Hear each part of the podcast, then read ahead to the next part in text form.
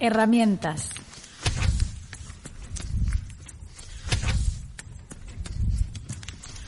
Catálogo de instrumentos para facilitar la colaboración.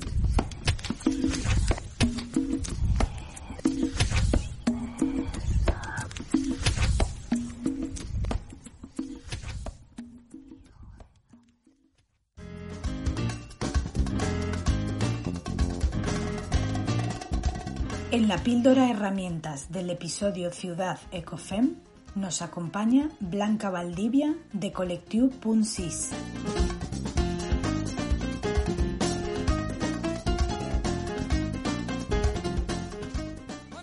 Punsis es una cooperativa de arquitectas, sociólogas y urbanistas de procedencias diversas, con más de 10 años de experiencia local, estatal e internacional.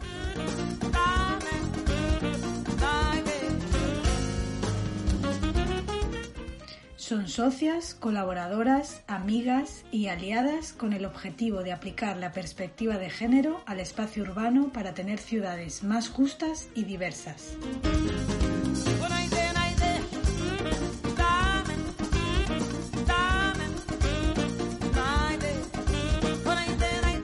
Del punto 6 de la Ley de Barrios, la equidad de género en el uso del espacio urbano y los equipamientos viene su nombre.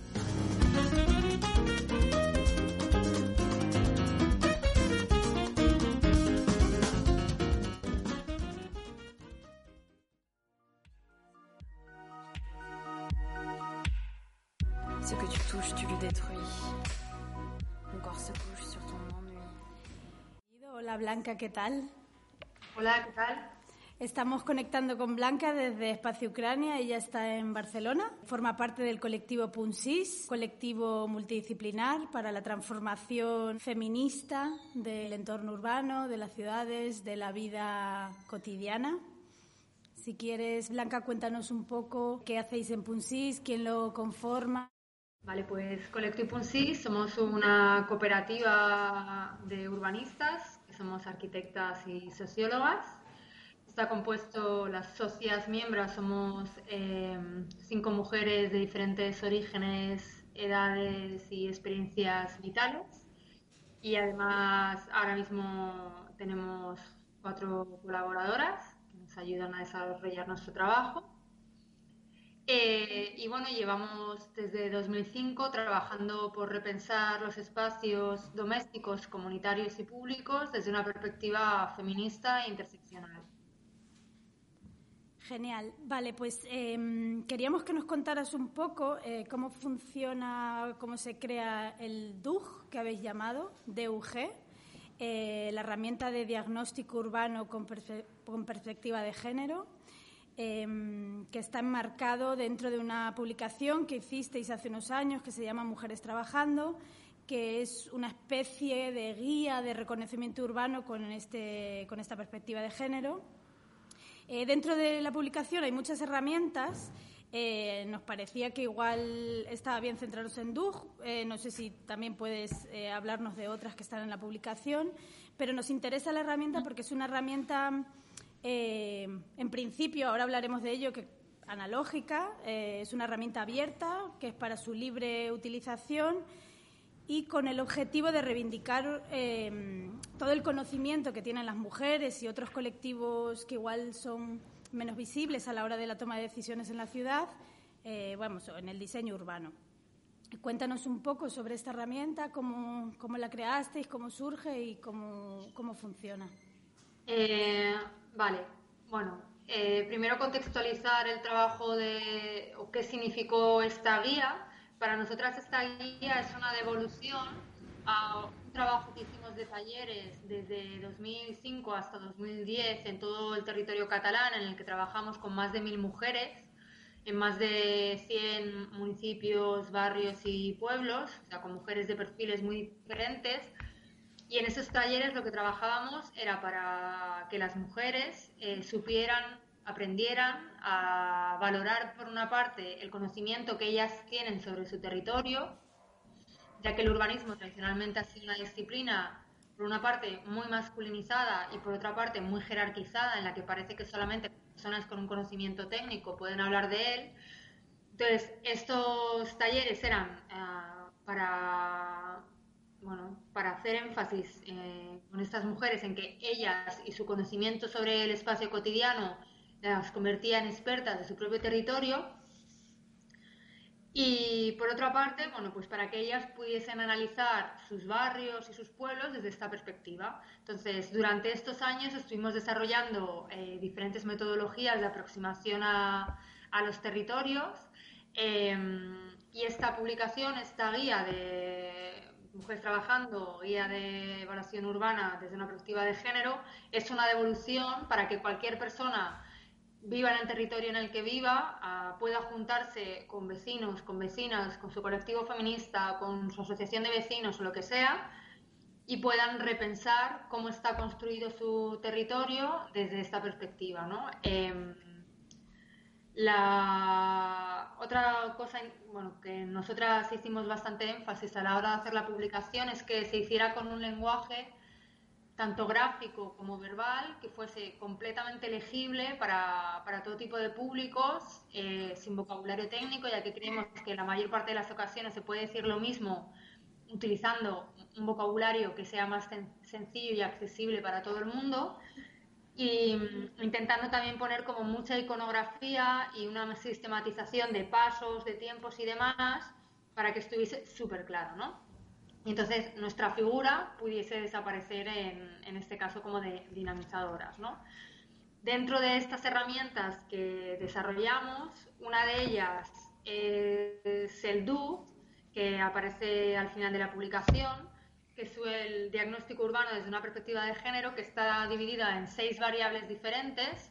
Tiene estas seis variables y la manera en que, en que la hemos organizado es por bloques de preguntas que si bien pone para contestar sí o no, en realidad no se, perdón, no se trata tanto de contestar, sino de abrir temas sobre los que poder reflexionar, ¿no? Entonces, son preguntas muy, muy concretas, eh, vinculadas con los cuidados, vinculadas con los cuerpos, con los horarios, con los tipos de elementos urbanos, que son cosas que normalmente no se tienen en cuenta a la hora de planificar y diseñar los espacios y que están muy vinculadas con la vida cotidiana de las personas y con pensar el espacio como un soporte físico para poder realizar todas las actividades que hacemos en nuestro día a día más allá de lo productivo. Es decir, las, actividades, las actividades vinculadas con la sostenibilidad de la vida, pero también las actividades que hacemos para nosotras mismas en la esfera de lo personal o en la esfera, en la esfera comunitaria y política.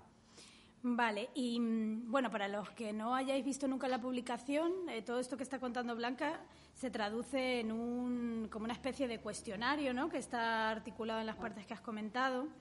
Em, yo quería preguntarte que, claro, si realmente es una herramienta analógica, ¿no? Habéis hecho esta publicación y cualquier persona como herramienta abierta la puede utilizar y adaptar a su, a su contexto. Em, ¿Cómo habéis generado esa red de usuarios, de usuarias eh, en torno a la herramienta? O ¿Cómo os enteráis de quién la está utilizando? Porque he visto antes que enseñabas la publicación y está traducida a otros idiomas también, ¿no? Porque decías que parte de un, de un trabajo en el territorio catalán, pero luego la herramienta ha crecido, se ha expandido. ¿Cómo funciona ese intercambio entre la gente que ha utilizado o utiliza la herramienta? Em, la herramienta, bueno, la guía está publicada originalmente en catalán y en castellano, que son los idiomas que nosotras utilizamos, porque aparte de trabajos en Cataluña, también hemos hecho algunos trabajos en otros sitios del Estado y también en Latinoamérica. Y posteriormente, gracias a una ayuda económica, bueno, gracias a una ayuda personal de Daphne Spain, que es una geógrafa, socióloga urbanista feminista em, que nos decidió amadrinar, ella eh, bueno, consiguió fondos para traducir esta publicación al inglés y nosotras hicimos un Berkami para poder imprimirla. Y entonces nada, están esos tres idiomas y la verdad eh, no tenemos una, un conté, una contabilización, por decirlo de alguna manera, de cuántas personas y quiénes utilizan, pero cada vez que vamos a hacer charlas, talleres y demás, pues siempre hay mucha gente, ¿no? Eh, o por internet, por las redes sociales, que nos dice que, bueno, que nuestras herramientas les han ayudado mucho, que las han utilizado en, bueno, pues en una variedad de territorios inmensa, ¿no? Es, en muchos sitios del Estado, pero también en muchos sitios de, América Latina. ¿no? que, de hecho, para nosotras es lo más gratificante, ¿no? Cuando vas a dar una charla a Sevilla de repente y la gente empieza a levantar la mano y dice, mira, yo soy de aquí, de, ¿no? trabajamos aquí en Andalucía y utilizamos vuestras eh, herramientas, toda la persona levanta la mano, mira, yo soy de Perú y también lo hemos utilizado, tal, y quería daros las gracias. Entonces, bueno, pues para nosotras es muy satisfactorio porque ha sido, es uno de los temas en los que tratamos de enfocarnos en hacer herramientas de una manera sistematizada, pero que al mismo tiempo sean fáciles de utilizar y creemos que este objetivo lo, hemos cumplido. Em, como herramienta abierta también nos interesa mucho em, si lo habéis pensado y cómo planteáis el que esta herramienta, ¿no? que creo que tiene una licencia Creative Commons, o sea que la voluntad de la herramienta es que cualquiera pueda evolucionarla, por ejemplo, ¿no? o sea que la pueda coger todo su contenido y, y cambiarla, adaptarla a lo que quiera. Eh, ¿Os habéis planteado alguna vez que, sería interesante digitalizar esta herramienta para generar, o os parece que la digitalización igual genera menos, eh, menos impacto positivo del que, del que se genera siendo algo accesible, que nadie tiene que tener internet, sino simplemente pues, se puede hacer fotocopias de la herramienta ¿no? y utilizarla? ¿Os habéis planteado qué supondría la digitalización para conectar más a las usuarias? Eh, o sea, es una, es una herramienta que está disponible online, que te la puedes descargar. Lo que no puedes hacer es una interacción directa eh, proponiendo cambios o modificaciones, ¿no? Eh, nosotras llegamos a donde llegamos y, creo que, bueno, pues para hacer una cosa y no poder llegar a, pues si alguien te, da una interacción, poder contestarla y así, no, creo que ahora mismo no llegamos y nuestra manera de comunicarlo con la gente es más a nivel presencial o a nivel de mail. Vale, y para la gente que, que nos oye, que igual no, no está tan en contacto con, con, el tipo de diagnóstico que hacéis, ¿no? ¿Nos podrías poner algún ejemplo así concreto de un, no sé, de una parte de la herramienta que hayáis aplicado en algún territorio, que alguien nos lo haya contado y exactamente cómo funcionaría, ¿no? Cómo sería no sé, algo que un caso como concreto de la aplicación de la herramienta para solucionar algo, ¿no? Para que la gente pueda entenderlo mejor. Las metodologías normalmente no suelen estar aisladas, sino que solemos desarrollar varias en un mismo proceso o en un mismo taller.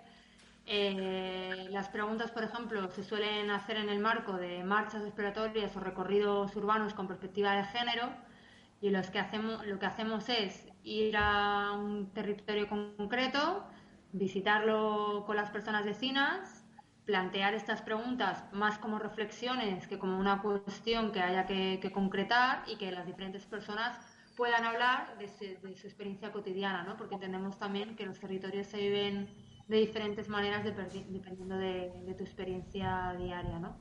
y tenemos un montón de experiencias. Entonces es difícil como seleccionar una, ¿no? Por eso lo trabajamos tanto con personas vecinas con personal eh, técnico o académico.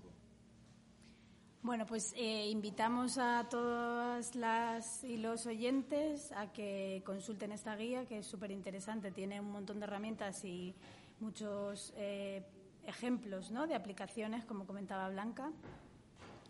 Bueno, Blanca, muchas gracias por eh, compartir con nosotros la herramienta en On Collaboration. Muchas gracias. Vale. Hasta luego. Chao.